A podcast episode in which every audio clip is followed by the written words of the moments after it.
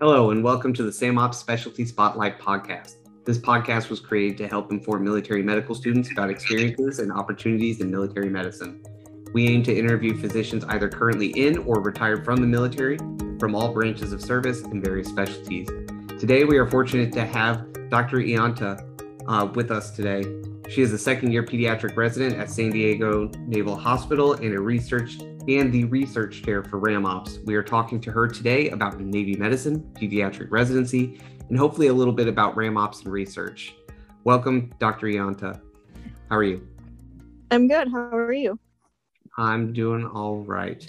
Uh, of course, as we already said in the introduction, kind of wanted to talk to you about, you know, being a pediatric resident, working within Navy medicine as a resident, and then, of course, we definitely want to hit uh, a little bit about the conference because I know you have some good uh, details for us on that, at least from the research side of the house. But first, just so that our listeners get a better idea of who you are, do you mind telling us a little bit about yourself, where you went to medical school? Um, you know, do you have any family? You're more than welcome to um, not answer that. Some people are kind of uncomfortable about family, but it would be good to just get some basic background. Where are you from? That kind of thing. Okay, yeah. So I uh, went to medical school at a school with the longest name in the history of long names. Uh, it's uh, Western University of Health Sciences, College of Osteopathic Medicine of the Pacific Northwest. um, so COMP Northwest for short but yes, it's a long name, and most people, unless you're a DO, have definitely never heard of it. Um, uh, let's see. You asked me if I have a family. Yes, I have a family. So I have a three-year-old little uh, boy who is the light of my life, and I have a spouse that makes the workings of being a pediatrics resident actually feasible with a small child. Um, I did my intern year at Walter Reed um, in Bethesda, Maryland, and then I went out to the fleet for two years uh, in Gulfport, Mississippi. I was with the Seabees, and then I uh, this year have restarted my pediatrics residency. So I am currently in the midst of Resiturn, which is the lovely reintegration into whatever residency program you're in after operational tour to like remind you of what kind of oversight you actually are going to have and then relearn whatever medicine you forgot because you weren't doing um, that particular specialty. It's uh, an interesting experience because i'm not an intern but you're working like an intern but then you're not really treated like an intern so it's one of those um, weird little nuances of, I think it's of Navy medicine in general. Um, so that's a little bit about me. Working with the Seabees, that sounds like uh, it was, that had to be a little bit of an adventure. Do you want to comment a little bit more on that? How was your experience? So, um, working with the Seabees uh, was definitely a little bit of an experience and definitely an adventure. So I kind of had the trifecta of not so great things that aligned. Um, we had COVID. We had a CO that wasn't particularly, I don't know what the right word is, but he just wasn't the greatest CO. Um, and then I had a deployment that got extended on both ends. So my experience with the Seabees is not uh, not really what most people will will have with them. There were some very challenging times that I had with with the Seabees. So I just um, I, I don't want to put a bad taste in anyone's mouth. So I will refrain from giving my full uh, full um, transparent picture of what my GMO tour was. I will say that uh, being a GMO made me a better clinician in that I was more willing to make decisions when I um, when I was like with people, it made me use my resources instead of just relying on uh, my attending. But I also utilized referrals a lot. Okay. So tell me, uh, since it, we won't comment too much on the uh, GMO side of the house, uh, tell me a little bit about why you chose to do uh, pediatrics. Yeah. Um, so when I was a kid, my family used to ask me what I wanted to do, and I always told them I wanted to be a pediatrician. I never said I wanted to be a doctor. I always said I wanted to be a pediatrician. And so um, I kind of had a circuitous route to get here. I applied when I was in undergrad and didn't get in, was told my numbers were not good enough um, and that I probably shouldn't go to medical school. So I went uh, to Washington, D.C. from Minnesota, and I started doing some research for the Army and the Navy. Uh, it was low level blast research, and it was with uh, pretty um, net, like blast. It was blast overpressure, and there wasn't any like other associated injuries normally because it was just it's a, it was very like um, strict kind of blast that was happening around. It was training evolutions, things like that. You could like control all the environment. But while I was doing that, I realized that I enjoyed research. However, the fact that I didn't get to make an impact on their everyday lives uh, was something that I, I kind of it didn't feel completely fulfilled if that makes sense and so i was like okay well i really do want to be a doctor and at that point i was like and i want to give back to this community that I've been working in for the last couple of years with the military members. And when I was talking to most of them, because they had all deployed at some point or other, they had all said that one of the things that they really helped them on deployment was knowing that their families um, were taken care of back home.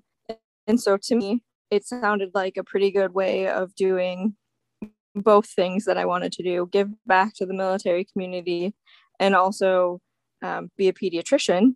So I decided that I would not only apply back to medical school, I would apply for the HPSP scholarship.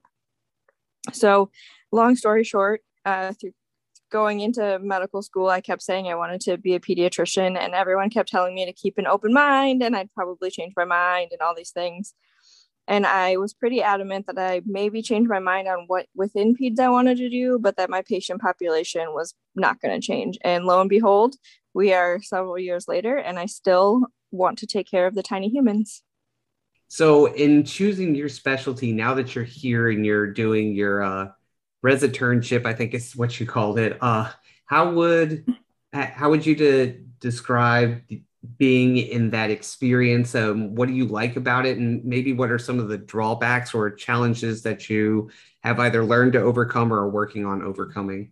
Um, so i really still really like the patient population. I love the fact that not only are you taking care of the kid you're also you do a lot of reassurance to the parents. Um, one of the things for me i don't i don't do well with adults uh, because i feel like a lot of times their injuries or their illnesses or whatever complaint they have that they are coming into my office for are brought on by themselves as opposed to children who just don't know any better. So you can't really blame them for whatever is going on.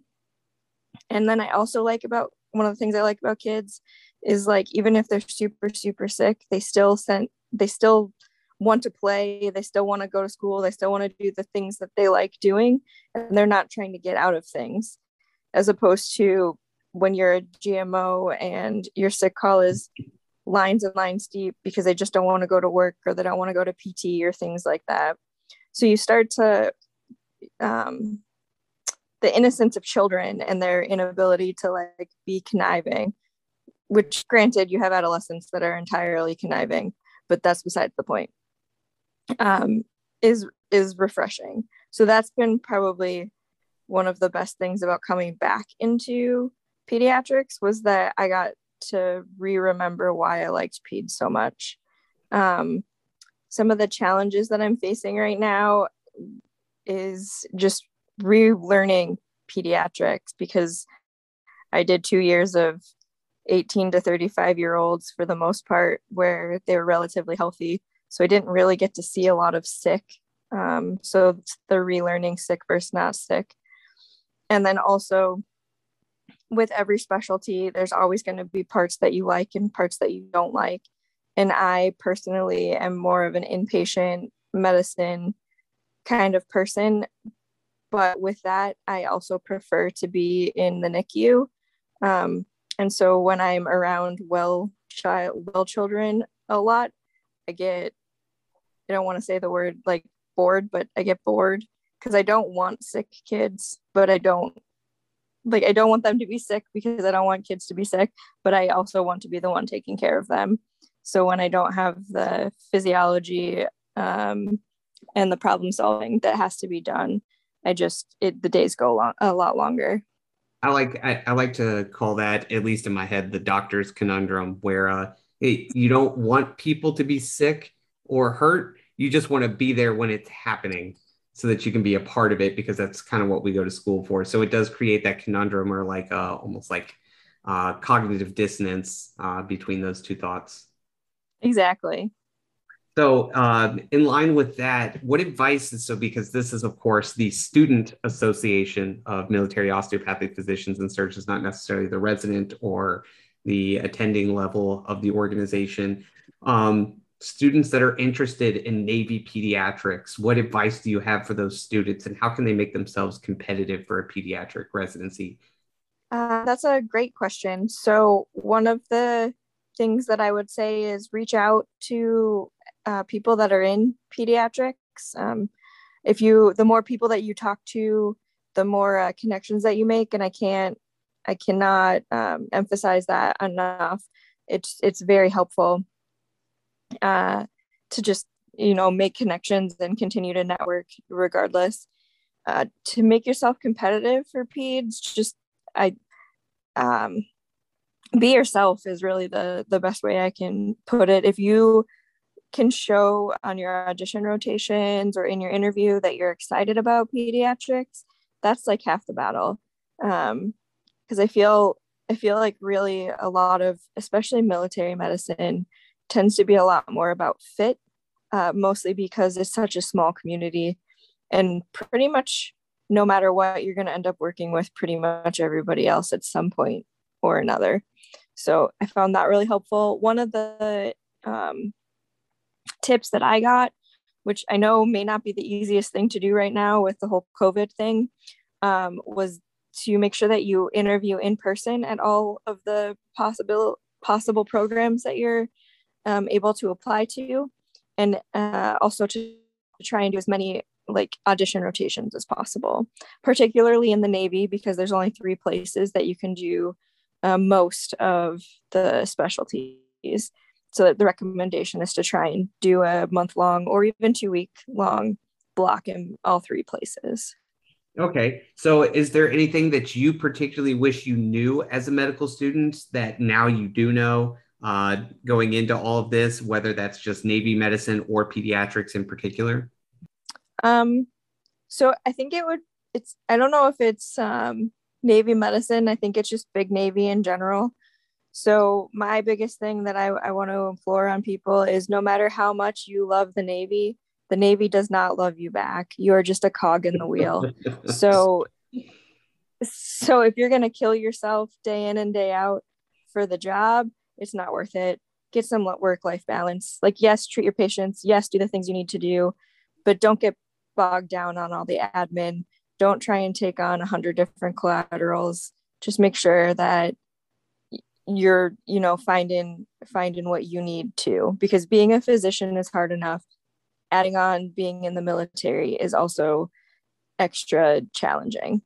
Yeah, being uh, actually prior enlisted Navy, that's that's what kind of makes me chuckle, is because it, it, it, makes me think back to that culture where you kind of get, or I don't I don't know for all branches, but I do know for the Navy that collateral duties kind of like come up left and right, and you want to say yes to them because that like makes you look better and stuff like that. But you definitely do need to find balance. And I also chuckled at the idea of you know that the Navy doesn't love you back, and it, it makes sense, right? This it's the needs of the military. They're trying to accomplish a mission. It's not that uh, there's something personal involved in any of that. It's just that this is the big bureaucratic machine trying to keep itself moving. So, not necessarily that it's a negative on the military, it's just understanding that that is a part of the process of serving.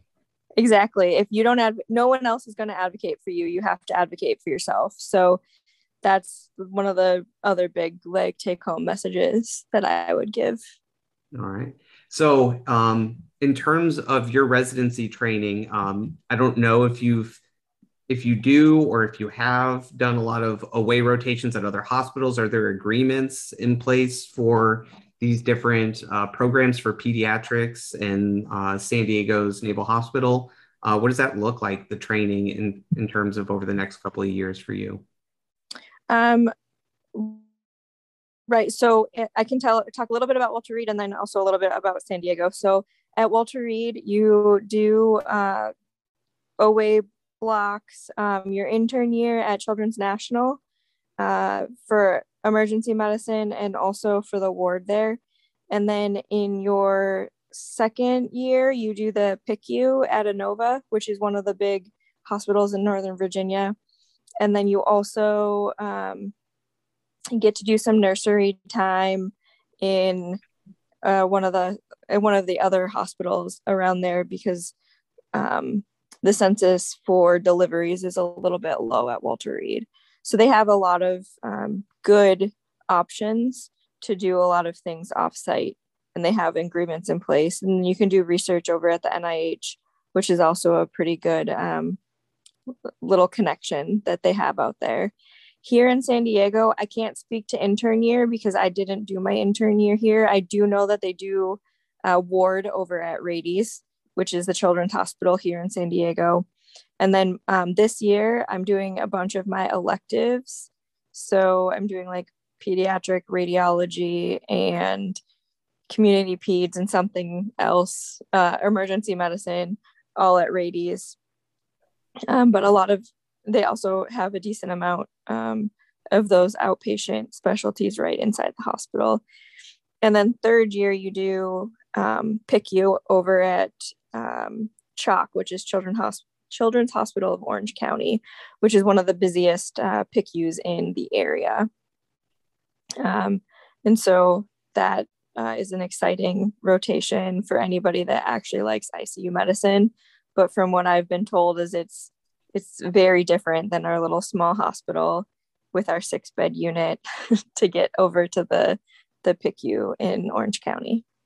Fair enough. Um, I, I think a lot of residents, it seems to be uh, from the residents that I've talked to in the interviews that we've done, seems to be a very split opinion on this. And I'm curious for you, do you consider the uh, offsite rotations to be a positive thing or more of a negative things in terms of it, these, uh, whether it's being away from home or it's um, not really seeing the same kind of acuity or complexity within the hospital itself? And, um, or maybe it has something to do with uh, what the expectations are when you finish residency? Um, so I really enjoyed all of my offsite rotations so far. I found uh, at um, for my intern year at Children's National, we actually saw more complexity and more acuity um, there than we did at Walter Reed. Um, Uh, not all the time, obviously, but it felt they were they had a bigger hospital and so there were more kids that went in went through there in general. So you just saw more. The one thing that i think some residents struggle with is the depending on wh- which program you're in within the military in general the census tends to be a bit lower particularly in pediatrics. So you have more you tend to have more downtime to, during the day to like actually come up with your plan and kind of work with your team and or your attendings and, and kind of figure that out. And you have time to to do the legwork. Whereas in some of the outside hospitals it feels like all you're doing is the scut work. And so i know that that can be can be a challenge for some people i did not feel like i was doing a bunch of scut work when i was at children's national i have not done any away blocks here so i can't speak to Rady's at this point Okay. Um, no, that's that's more than enough information, I think. And you know, it, all of this is really just medical students trying to understand like what's going to be a good residency program for me, what's going to be uh, the right specialty for me. You know, this is what the podcast is really made for. But I did want to touch on um, you had mentioned the NIH and having connections to research over there. And I, I, wondered if you had any elaborations and maybe if there was any ties related to uh, you being the research chair uh, for RAMOPS? So, um, for the NIH part, uh, I didn't actually work with NIH when I was at Walter Reed. I just know that there are a bunch of people that have funding, and some of the, I think, like infectious disease and some of the other um, outpatient special subspecialties definitely link up with NIH since it's right across the street. So there's a lot of um, information sharing between them, and there's lots of projects. So I didn't I didn't do research as an intern except for my QI project. I was still writing papers on the stuff I did prior to medical school. So I'm probably not actually the best person to talk to about finding a project your intern year. Um, I am currently getting a project up and up and running here um, as a second year. Okay. But as for the research chair part, uh, apparently, when you have a lot of research experience, everybody taps you to continue helping other people with research. So I got tagged to be part of the research uh, committee for the conferences the last three years now. And this year, it's just me by myself because my co chair is now the president of RAMOP, RAMOP, so she doesn't have enough time to help out with the conference um, research part. So the for a little plug for that is there's three categories. So there's a category for um, original research, there's a category for a case report or case study, and then there's also a category for like a QI uh, project. So quality improvements. So all of those are cat, um, different um, subsections within the the conference or within the research conference part. And then the deadline for the abstracts is December 1st. And then January 31st is when the posters are due.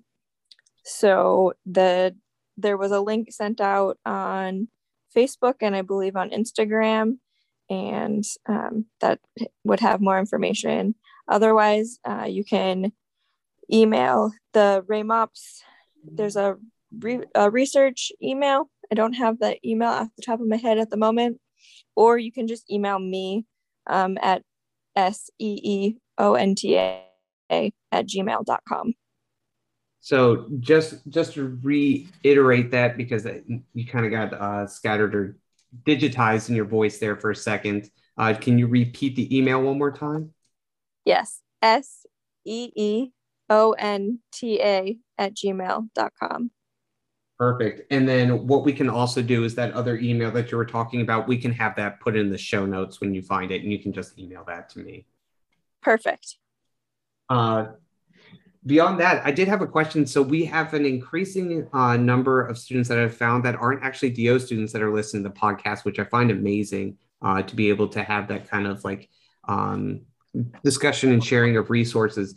Would an MD student be able to attend the conference and potentially present research there as well? So that's a good question. I I don't know the answer to that question at the moment. I believe we are working on an avenue in which they can attend the conferences, but I still believe that right now they cannot. Okay. Well, we can certainly sorry i could be completely wrong on that. That would be a question for somebody more high ranking than me. No worries. I can always reach out. Um the our previous interview was with uh, dr lofsgarden. Uh, i'm sure she can uh, maybe fill us in on that. So we'll, we'll hold off for now um, okay, so beyond that, is there anything else that you would like to plug? I like to just uh, sometimes give the ending as an opportunity for you to share any uh, potential insights, things that you feel us medical students should know, whether that's about SAMOPS, RAMOPS, AMOPS, the conference, or pediatrics, Navy medicine, or just medicine at large.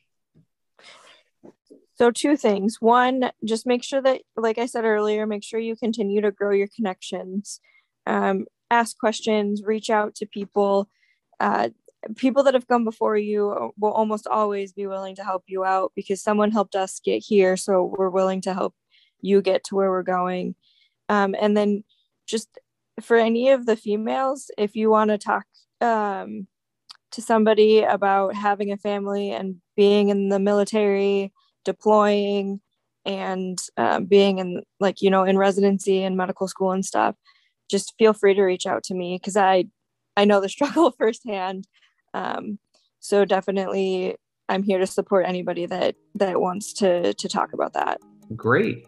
All right. Well that wraps up our episode with dr ianta today thank you so much for your time and sharing your experiences with us future military physicians for those of you listening, if you have any recommendations for the podcast or anything you'd like to hear in particular, feel free to email samopseducationchair at gmail.com. Thanks for tuning in.